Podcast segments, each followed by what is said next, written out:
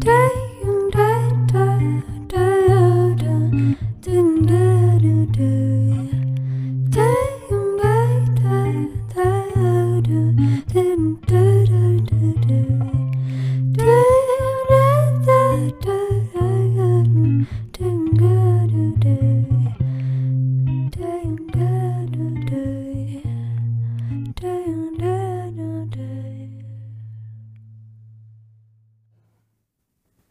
Toxische Männlichkeit. Was versteht man darunter? Unsere Gesellschaft hat ein bisschen ein Problem mit dem allgemeinen Männerbild. Es ist wichtig, dass ein Mann immer stark ist, immer Selbstvertrauen ausstrahlt und präsent ist. Immer am wichtigsten der lauteste am Tisch ist und für alles gerade steht. Es fängt eigentlich schon in Kindertagen an. Da gibt es den Spruch, educate your son beziehungsweise Don't protect your daughter. Das im vertretenen Sinne natürlich.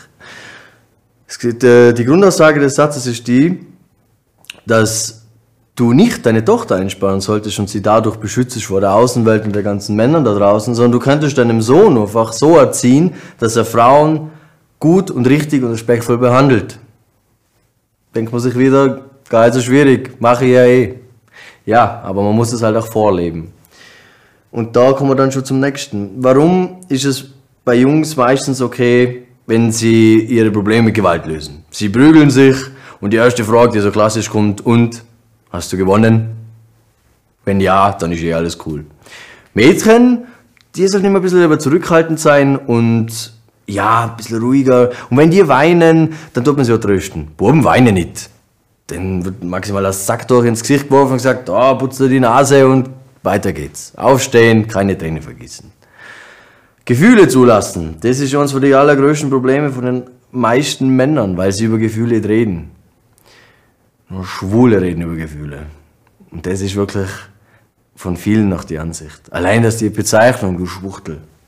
Das ist immer noch hart herabsetzend und nur weil man sich in den Augen anderer Männer verhaltet wie ein Mädchen. Das ist, das ist so irrational im Denken. Warum, warum ist es schlecht, als Mann Gefühle zuzulassen? Das macht die, ja klar, macht sie irgendwo verletzlich, aber es macht sie noch stärker. Da hast du doch immer. Was die umbringt, macht die stärker. Gefühle kennen die weit mehr verletzen wie jeder körperliche Schaden. Das sollten die meisten wissen. Da gibt es sogar das ganz klassische Beispiel. Stellt euch vor, zwei Frauen hocken, sitzen nebeneinander und die eine streichelt ihren Rücken, will sie trösten. Macht das mal mit einem Mann. Das Bild im Kopf. Die meisten sagen, ja, was greifst du mir an? Oder die, die meisten würden sich entweder unwohl fühlen oder wenn sie so sehen, sagen, boah, was ist mit denen zwar?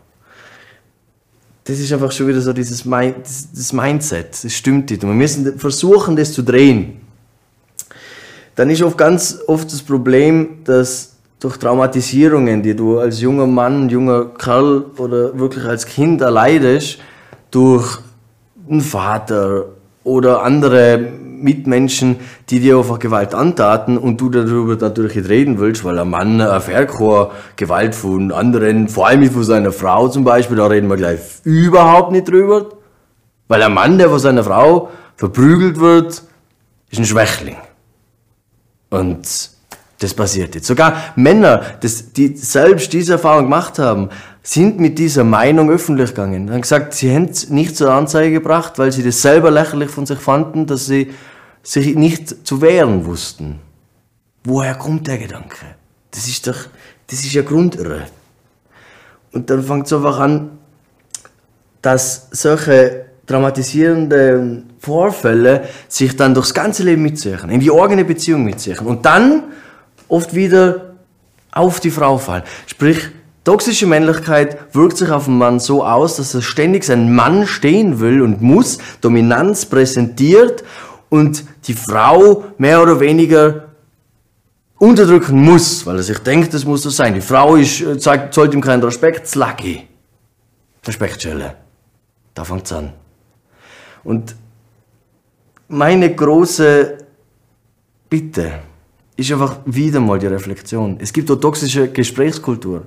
Wenn ein Mann immer wieder vehement Frauen absichtlich unterbricht, nicht zu Wort kommen lässt, das bedeutet nicht, weil der Mann wahnsinnig viel zu erzählen hat, sondern weil man einfach Frauen, das passiert beim vielen wirklich absichtlich, nicht zu Wort kommen lassen will. Warum? Oh immer.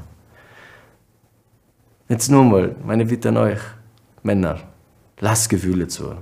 Legt sich auf eine Couch, mit irgendwelchen Lieblingssocken, mit irgendeiner Lieblingsdecke, macht einen Kakao, weint ein bisschen. Ehrlich, ohne Ironie.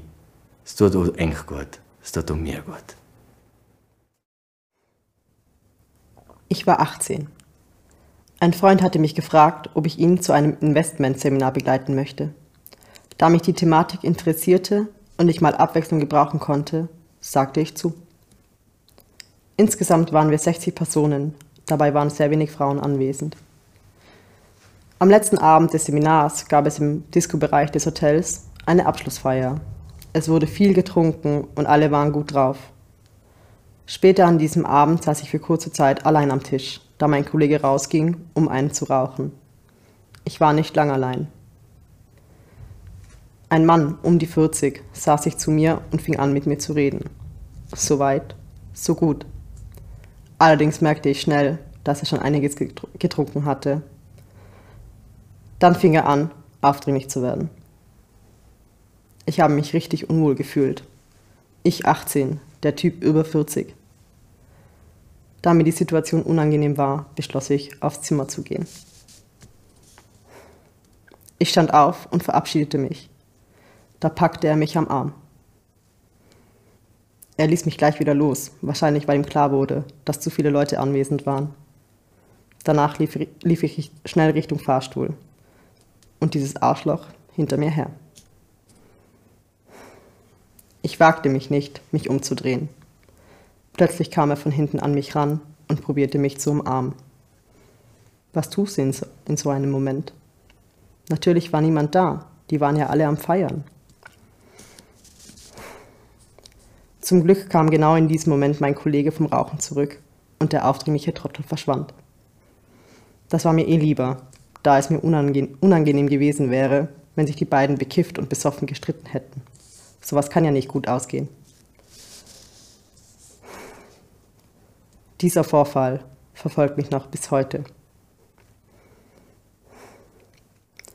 Bei der letzten Weihnachtsfeier hatten wir eine wirklich lustige Runde. Einer meiner älteren Arbeitskollegen stand neben mir. Auf einmal fühlte ich mich sehr unwohl. Er hatte nichts getan, nichts gesagt, wirklich gar nichts. Doch ich werde diese Scheißgedanken einfach nicht los, sobald ältere Männer in meinem Umfeld zu tief ins Glas schauen. Vor ein paar Jahren geriet ich auf einer Hochzeit in eine ähnliche Situation. Nur mit meinem Onkel. Er saß neben mir. Ich konnte riechen, dass er getrunken hatte und da musste ich schon gehen. Hallo, das war mein Onkel. Vielleicht hört sich das für manche gar nicht so schlimm an, doch dieses Gefühl wünsche ich niemanden. Wirklich niemanden. Damals mit 18 habe ich mich nicht getraut, was zu sagen. Wie denn auch? Das beschäftigt mich noch bis heute. Das ist das erste Mal, dass ich das jemandem erzähle. Ich wollte das eigentlich nur mal loswerden.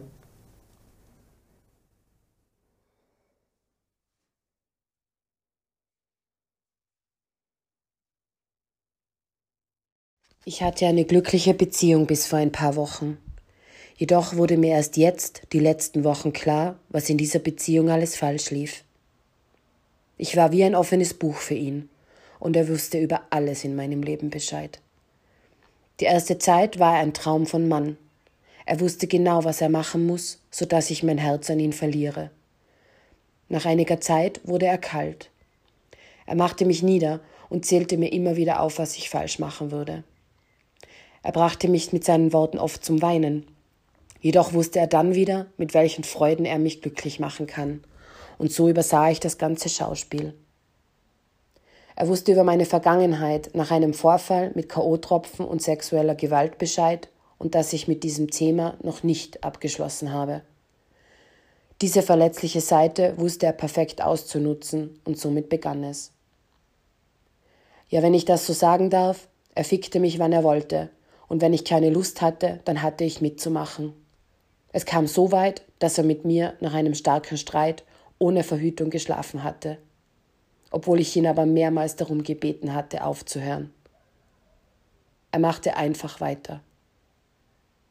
Ja, wirf mal einfach so einen über 100 Kilo schweren Mann von dir runter.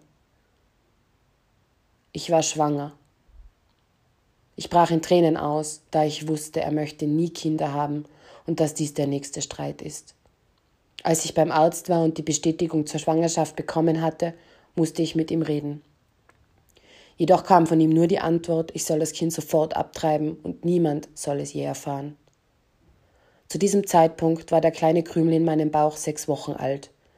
Dieser Satz traf mein Herz wie mit einem Messer. Und für eine Entscheidung zur Abtreibung hatte ich nur noch fünf Tage, sonst wäre es für die Medikamentöse zu spät gewesen. Ich habe ihm erklärt, ich möchte das Kind bekommen, egal ob mit oder ohne ihm. Er machte mich wieder schlecht und erzählte mir immer wieder, ich bekomme das nicht hin und bin für ein Kind unfähig. Ich hatte drei Arztbesuche und Gespräche mit dem Frauenarzt. Aber ich saß immer alleine da. Er sah ja keinen Sinn dahinter, warum er mit mir dahin gehen sollte. Ich lebte in der Zeit wie in einem Film und kann mich an das meiste selber nicht mehr erinnern. Die meiste Zeit war ich alleine und zerbrach innerlich. Es kam wieder vieles von früher hoch und ich wusste nicht, wie ich damit umgehen soll. Vor fast zwei Monaten nahm ich die erste Tablette zur Abtreibung, da ich ihm geglaubt habe, wie unfähig ich bin. Wenn dir ein Mensch immer wieder dasselbe sagt, irgendwann glaubst du ihm einfach. Als die medikamentöse Abtreibung begann, gab es einen Punkt, an dem es mir die Augen öffnete und ich wusste, dass ich das Falsche getan habe.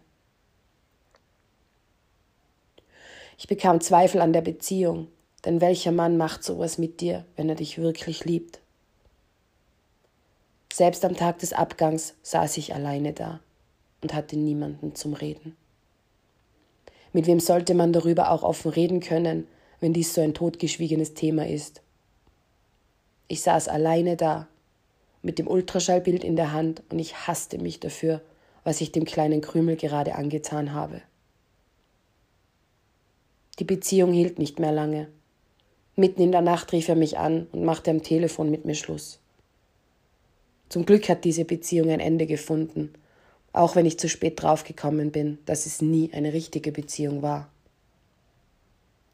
Mein Frauenarzt legte mir eine Studie vor, alleine aus Tirol zum Thema Abtreibung.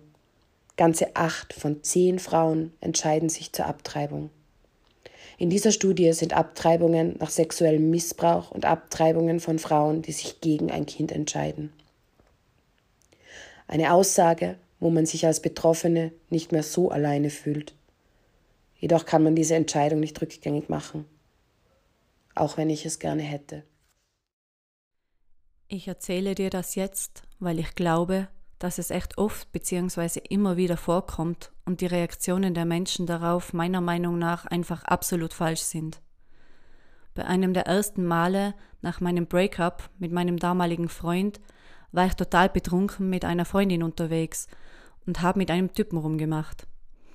Ich wollte nicht mehr und wollte einfach nur heim. Die Freundin hatte was mit seinem Kollegen und hat beide zu mir eingeladen. Wir waren dann bei mir Sie und ihr Typ sind abgehauen und der andere wollte nicht gehen. Ich war voll K.O. und hab dann irgendwann keinen Bock mehr gehabt und hab gesagt, dass er bleiben kann, aber ich auf dem Sofa schlafe. Bin sofort weggepennt und bin dann irgendwann aufgewacht, weil, naja, kannst du dir vermutlich denken. Habe erst gar nicht gecheckt, was los ist, weil ich halt irgendwie gedacht habe, dass es mein Ex-Freund ist. Ich habe das nicht vielen Menschen erzählt, aber ab und zu kam die Frage, ja, warum hast du ihn nicht vorher rausgeworfen?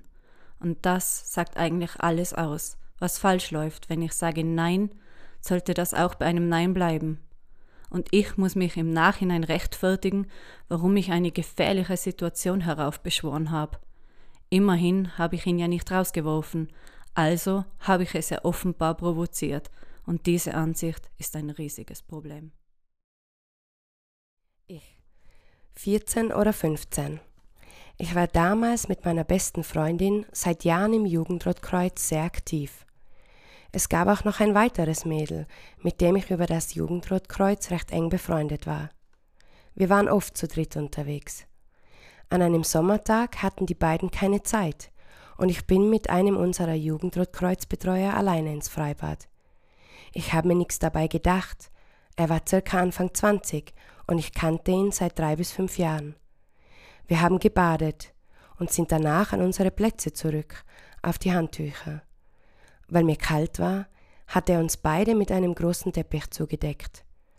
Auch dabei habe ich mir überhaupt nichts gedacht. Ich lag auf dem Bauch. Unter der Decke war es schön warm. Ich war müde vom Schwimmen und kurz vorm Wegpennen. Er hat angefangen, mir den Rücken zu kraulen. Ich habe nichts gesagt, weil das für uns normal war. Er hat uns Mädels immer gerne massiert oder gekrault. Und ich merke tatsächlich erst jetzt, wo ich es aufschreibe, dass es halt einfach nicht normal ist, wenn volljährige Männer schutzbefohlene Mädchen ständig antatschen. Jedenfalls fing er plötzlich an, mir den Po zu streicheln. Das war definitiv nicht normal. Ich bin erstarrt. Ich habe mich schlafend gestellt. Er hat auch immer wieder geflüstert, ob ich noch wach bin. Ich habe nicht reagiert. Er hat dann versucht, die Beine leicht auseinanderzudrücken, um auch von hinten zwischen meine Beine zu kommen. Ich habe mich dann im Schlaf bewegt, in der Hoffnung, dass er aufhört. Ich lag nun also seitlich. Er hat sich dann an mich gelöffelt und kam nun auch an meine Brust. Ich habe immer wieder versucht, mich so zu drehen, dass er nicht mehr so gut drankommt, aber er hat lange weitergemacht. Irgendwann hat er aufgehört. Ich habe dann so getan, als würde ich aufwachen, und wir haben dann zusammengepackt. Die Leute um uns herum haben uns teilweise komisch angeschaut. Gesagt hat niemand was. Ich war froh, ich habe mich so geschämt. Ich musste dann mit ihm durch den Wald laufen. Ich war panisch, aber äußerlich ganz ruhig. Er meinte dann beim Runterlaufen, wenn da gerade was passiert ist, dann tut's mir leid. Ich habe ihm gesagt, ich wisse nicht, was er meint. Dann meinte er, dann habe ich wohl auch geschlafen und es geträumt. Ich habe mich dann relativ schnell den beiden Mädels anvertraut. Sie haben mir nicht geglaubt. Meine beste Freundin wollte von mir, dass ich ihr genau zeige, wie und wo er mich angefasst hat, damit sie beurteilen kann, ob es vielleicht aus Versehen war. Und warum ich denn nichts gesagt hätte, das war schlimm. Ich habe geweint. Sie haben ihn dann dazugeholt und ich musste ihm sagen, was aus meiner Sicht passiert sei. Er hat es natürlich so dargestellt, dass es ihm nicht bewusst war und hat sich für das Versehen entschuldigt. Die Freundinnen haben mir unmissverständlich klargemacht, dass die Annahme der Entschuldigung von mir erwartet wird. Er hat es schließlich nicht mit Absicht gemacht, und ich habe ihn auf sein Versehen ja gar nichts hingewiesen.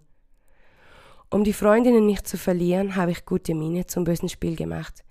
Für die drei war das Thema erledigt. Ich arbeite in einer Firma, in der zum größten Teil Männer tätig sind. Bei einem dieser Männer handelt es sich um einen circa 35 Jahre alten Arbeitskollegen, bei dem ich privat mein Auto reparieren lassen wollte. Ich hatte noch nie zuvor etwas mit ihm zu tun gehabt, und als wir unsere Nummern austauschten, um einen Termin wegen meinem Auto auszumachen, schickte er mir am nächsten Tag Bilder und Videos von nackten Frauen, die irgendwo liegen und squirten. Er sagte auch zu mir, dass er mein Auto nur unter einer Bedingung reparieren würde, und zwar, wenn ich mit ihm essen gehe. Sprüche wie hübsche Frau, geiler Arsch, schönstes Mädel, Muschi lecken oder ich weiß, wie man eine Frau zum Orgasmus bringt, gehören hier zur Normalität. Einmal habe ich einem anderen Arbeitskollegen etwas zugerufen, da läuft er plötzlich auf mich zu und sagt, ich zeig dir ein Video. In diesem Video war eine Frau beim Sex zu sehen, die sehr laut stöhnte. Er meinte, du hörst dich bestimmt auch so an. Zu meinem Arbeitskollegen sagte er dann auch noch, wenn du sie überredest, dass sie mit mir fickt, dann gebe ich dir 100 Euro. Ein weiteres Mal kam er zu mir und sagte aus dem Nichts heraus, Du hast aber zugenommen, dein Arsch ist größer geworden. Zu meinem Geburtstag hat er mir ein Parfum geschenkt mit circa vier oder fünf Kondomen. Wenn er an mir vorbeigeht oder ich an ihm vorbei muss, checkt er mich von oben bis unten ab, meist begleitet von Sprüchen. Es ist ein richtig ungutes Gefühl, an so einer Person vorbeigehen zu müssen, weil man genau weiß, dass dieses Schwein einem hinterhergafft und was er sich dabei denkt. Es ist auch egal, ob ich ihn anschnauze oder zum Chef gehe. Er findet das lustig, zieht meine Reaktion ins Lächerliche und galt sich wahrscheinlich auch noch daran auf, dass er von jedem Mädchen oder Frau einen Korb kassiert.